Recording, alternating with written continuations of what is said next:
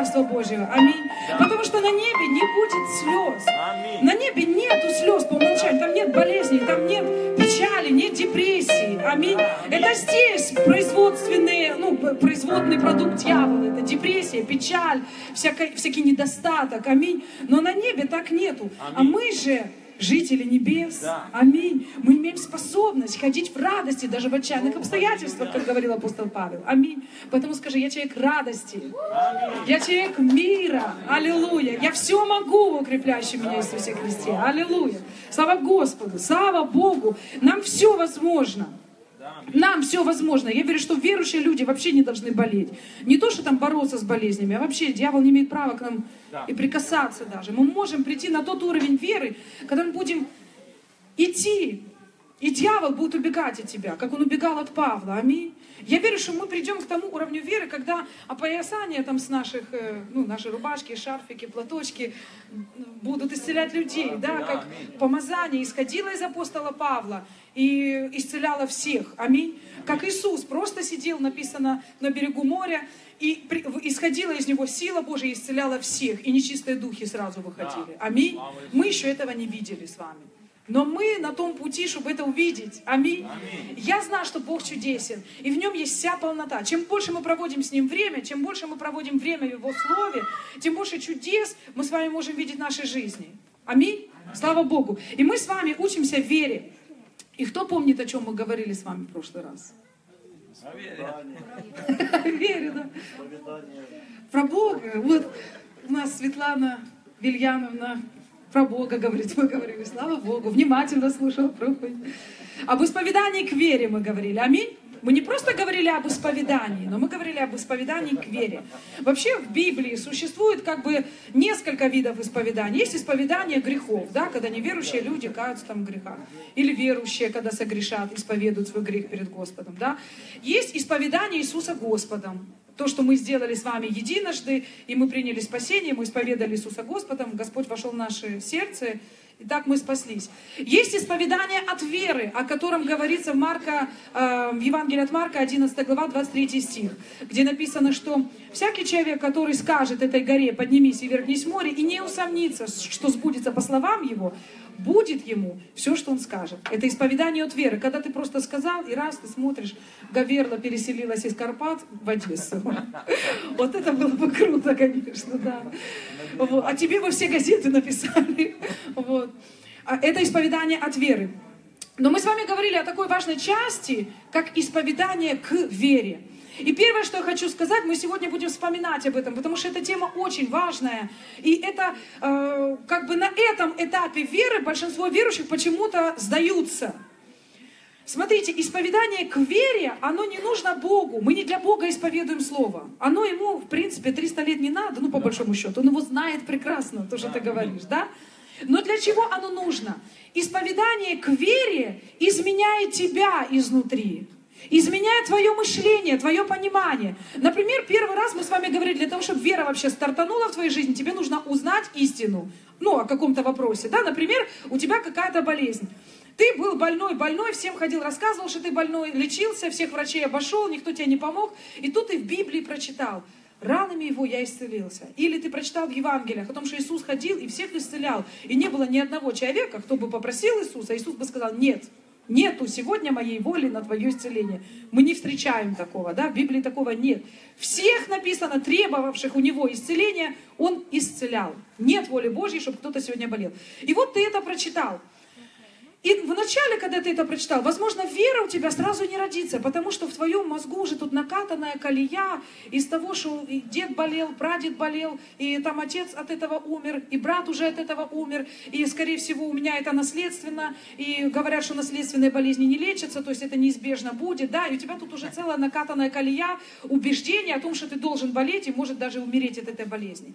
И поэтому тебе эту накатанную колею нужно сначала распахать, засеять Божьим Словом, поливать его и дать этому вырасти. И на это потребуется время. Аминь. Если ты раньше все время болел, употреблял лекарства, ходил по врачам, звонил подружкам или друзьям, рассказывал о своих болезнях, то теперь, когда ты узнал истину из Библии о том, что ты можешь быть исцеленным, твой стиль жизни должен поменяться. И вот как раз исповедание к вере помогает тебе изменить свой образ жизни.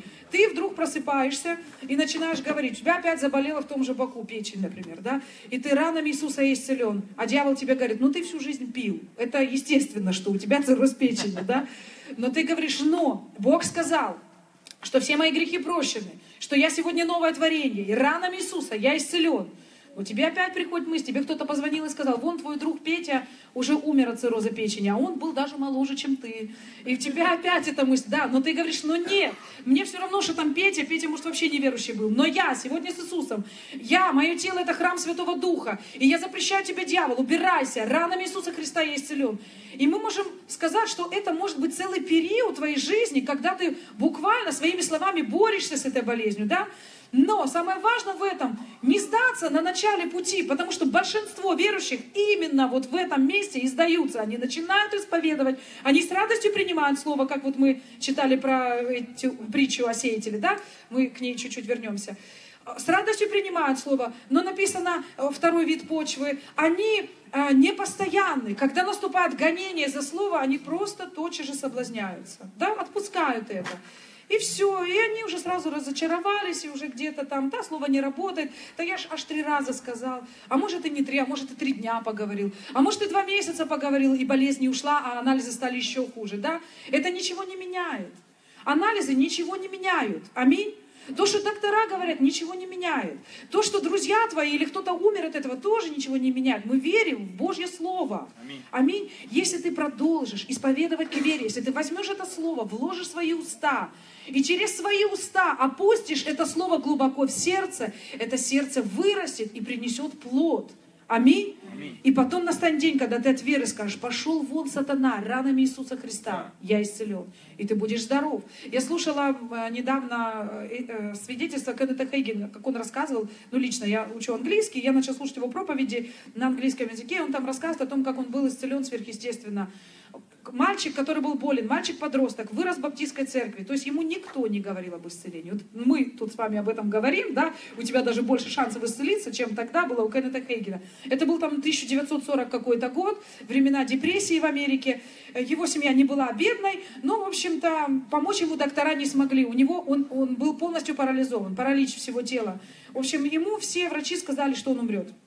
Вот, и священники, которых родители приглашали, никто ему не говорил об исцелении. Его уже все хоронили, его реально готовили к смерти. Вот, и священник уже к нему пришел и сказал, ну, маме говорит, ну, готовьтесь, мы ничего не можем сделать, воля Божья. Ну, если Бог хочет, то как бы может и исцелить. А если не хочет, то может такая воля, чтобы он умер. Но будучи подростком, Кеннет Хейген открыл Библию, он попросил, чтобы ему дали Библию, он читал Новый Завет, и он прочитал в Евангелиях о том, что Иисус исцелил того, Иисус исцелил того, и этого Иисус исцелил. И он говорит, прямо внутри меня появилось желание быть исцеленным. И он говорит, мне никто об этом не учил, никто не говорил, но вот это семя, оно уже было в нем. И он говорит, я начал размышлять об этом. Он говорит, когда все уходили, потому что днем он, он не имел возможности сам помолиться, сам поисповедовать слово, он не имел возможности. Он говорит, когда э, там сиделка сидела, в общем, ночью он только мог наедине остаться с Богом и спокойно молиться и читать слово. И он говорит, и я об этом размышлял. И я говорил себе, то, что я могу быть исцеленным, я могу быть исцеленным, Бог может. И в один момент он услышал, как Дух ему Святой сказал, если если ты веришь, что ты исцелен, вставай с кровати. Он говорит, я сполз с кровати, сделал несколько шагов вокруг, ну, вокруг своей кровати, там по комнате. Он говорит, я сам себе не мог поверить, что я хожу. Он никому не сказал, только на второй день, по-моему, он сказал маме, что он ходит. И он маму предупредил, что я завтра спущусь к завтраку. Мама, конечно, сказала, что ну, мы, конечно, рады, но как бы никто еще не верил. И он на третий день спустился вниз, ему надо было со второго этажа спуститься полностью вниз. Дедушка обалдел, когда он его увидел. В общем, Кеннет Хейген, чтобы сократить историю, он был полностью исцелен от паралича. Он был полностью восстановлен. Он прожил до глубокой старости, проповедовал веру, проповедовал Евангелие. Сильнейший муж Божий вообще. И вот, и, но ему э, буквально там тоже у него какое-то время прошло, пока он услышал первый раз это слово, да, прочитал это в Библии о том, что Иисус исцеляет. И до момента, пока он сполз с кровати и сделал дело веры, да, сделал шаг веры, прошло определенное время, пока он позволил этому Божьему Слову опуститься глубоко в его сердце, пустить корни и прорасти. И у него тоже были атаки. Он говорит, что когда он первый раз вот встал, походил вокруг своей кровати, второй день походил, Он говорит, на следующий, там, или через день он услышал слышимый голос, который ему сказал, ты умрешь, завтра ты умрешь, там, или не завтра, не помню, я там еще английский не в совершенстве знаю. В общем, умрешь. И он говорит, я сначала поверил этому голосу, потому что я был так научен, что если что-то сверхъестественное происходит, это точно Бог. И он говорит, я сидел и ждал смерти, потому что голос же сказал, что я умру. Но он говорит, я вдруг опять взял Библию. Он говорит, и это внутреннее свидетельство, это внутреннее знание, именно от Святого Духа, говорит, внутри меня бурлило и говорил, нет, ты можешь быть исцелен. И он решил больше довериться вот этому свидетельству, которое внутри, вот этому семени Божьего Слова, которое проросло, да, и уже пустило корни и дало свой плод, чем тому слышимому голосу, который он услышал. Аминь. И он сказал, нет, я буду здоров, я буду доверять тому, что у меня внутри. И он был полностью исцелен, полностью исцелен. Тоже пережил атаки дьявола, но был полностью исцелен. Я знаю еще одну женщину, это мама моей подруги, ну, у меня там э, в Сумах, там, где я жила, у одной нашей сестры, ее мама, ей поставили диагноз рак, она была неверующая.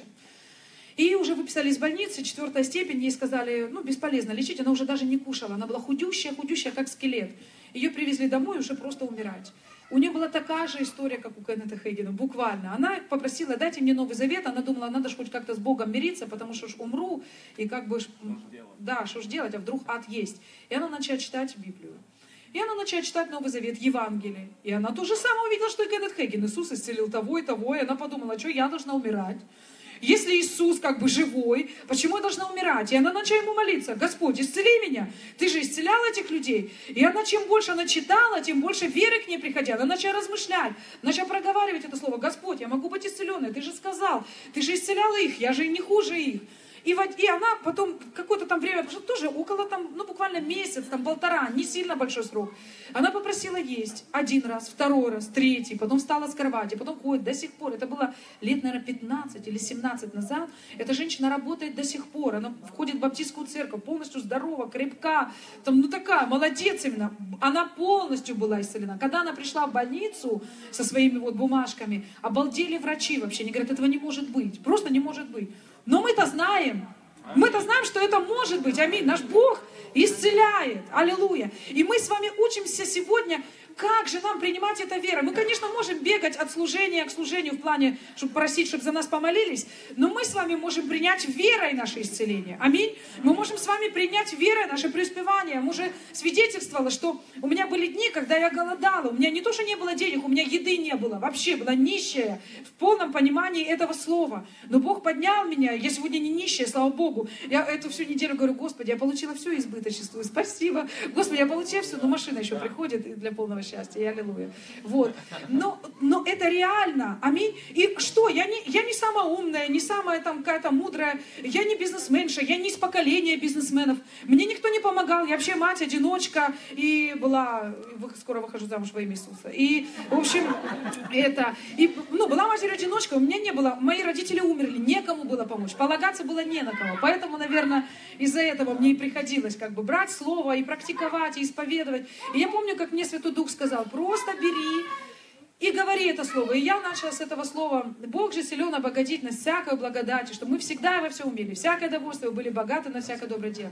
И я это говорила, и говорила, и говорила, и денег не было. И когда атаки приходили, и давление приходило, и мне нечем было даже заплатить за проезд, я все равно говорила, и где-то изыскивала деньги, иногда находила на улице какие-то копейки. И я говорила, Бог силен, Бог силен, Бог силен обогатить меня, меня, не бизнесменшу, всякой благодатью, чтобы я всегда во всем умела всякое удовольствие, была богата на всякое доброе дело. И мы же потом вот с подружкой начали этот мини-бизнес сначала, потом другой, третий, в общем, и понеслось. И Бог помог, аллилуйя. И каждый раз, когда у меня даже были вот эти всякие кризисы, 2008 год, помню, мы там потеряли тоже деньги. И я помню, тоже молилась, Господь, дай мне новую идею. Бог давал новую идею. И слава Богу, я больше не нуждалась в хлебе. Были трудные времена, но нет, я не нуждалась в хлебе слово работает. Аминь. Я уже свидетельствовала, что были моменты, когда я своему холодильнику рассказывала. Во имя Иисуса, здесь лучшие продукты. Я вот так открывала, он пустой. И я ему говорила, во имя Иисуса, в моем холодильнике самые лучшие продукты, которые только могут быть. В моем шкафу самая лучшая одежда, которая только может быть. Я пользуюсь лучшей косметикой. Когда Руби Роузом красилась, помню, я провозглашала, что я пользуюсь лучшей косметикой во имя Иисуса. И это стало так. Я сегодня могу свидетельствовать, что на сегодняшний день я пользуюсь лучшим, что я вот могла себе позволить за все эти годы. Аллилуйя. Аминь. Поэтому неважно, на каком ты уровне сейчас, дерзай верить в большее. Аминь. Дерзай полагаться на Бога. У Бога есть такие пути, о которых ты, может, даже не догадываешься сейчас. Но у Бога есть эти пути. Аминь. И мы с вами говорили об этой женщине с кровотечением, которая там шла за Иисусом, пролезла через толпу. Потому что мы с вами читали в современном переводе, она сама себе говорила, если я только дотронусь до края его одежды, я выздоровлю. Она шла и говорила сама себе. Откуда мы знаем, что говорила сама себе? Потому что, скорее всего, окружающие ее люди слышали, как она себе говорила. Аминь. Иначе так бы не было написано в Библии. Это значит, она шла и громко вслух сама себе говорила, сейчас я дойду и только схвачусь за край его одежды, я выздоровлю. Сейчас я дойду и только дотронусь до его края одежды, я выздоровлю. Люди слышали это. Аминь. Поэтому так и написали в Библии, потому что она говорила сама себе. Если я дотронусь, то я выздоровлю. Аминь. Теперь еще посмотрим пример эм, Авраама и Сара. Когда Бог пришел и хотел им дать потомство, которое у них не было. Аминь. Если у тебя нету потомства, ты еще младше Авраама, так что у тебя все впереди. Вот. Авраам был не способен зачать ребенка. Сара была не способна родить. У нее уже все прекратилось, что должно было прекратиться. Да? То есть шансов иметь естественным путем ребенка не было. Но Бог не сдался в их ситуации. Аминь. Он, наоборот, ему нравится ситуация, когда все вокруг тебя говорят, это невозможно. Возможно, им люди говорили, забудь, он есть твой домочадец. И слава Богу, благодари Бога за то, что хоть какой да, наследник есть. Да?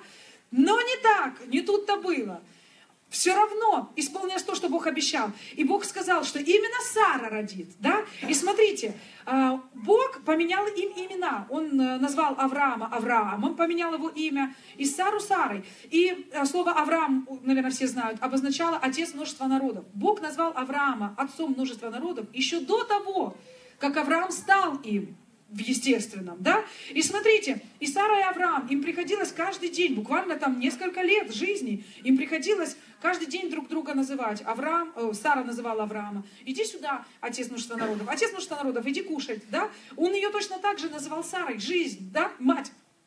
И они друг друга так и называли еще до того, как их потомство родилось.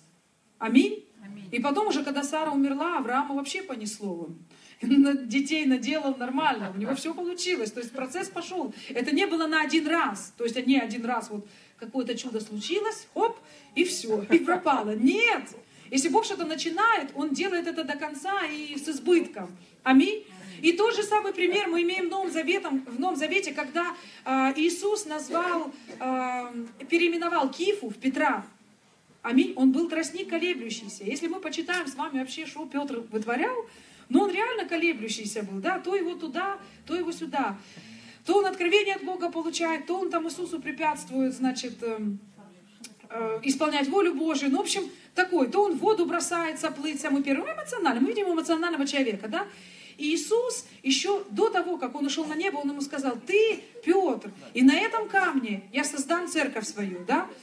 Еще когда апостол Петр был еще не апостолом, а был колеблющимся учеником, вот тогда Иисус назвал его Кифой. Аминь. Да. Вот почему нам важно очень э, называть еще до того, как мы увидим. Некоторые говорят, да, вот я сначала увижу, потом поверю, но это не путь веры.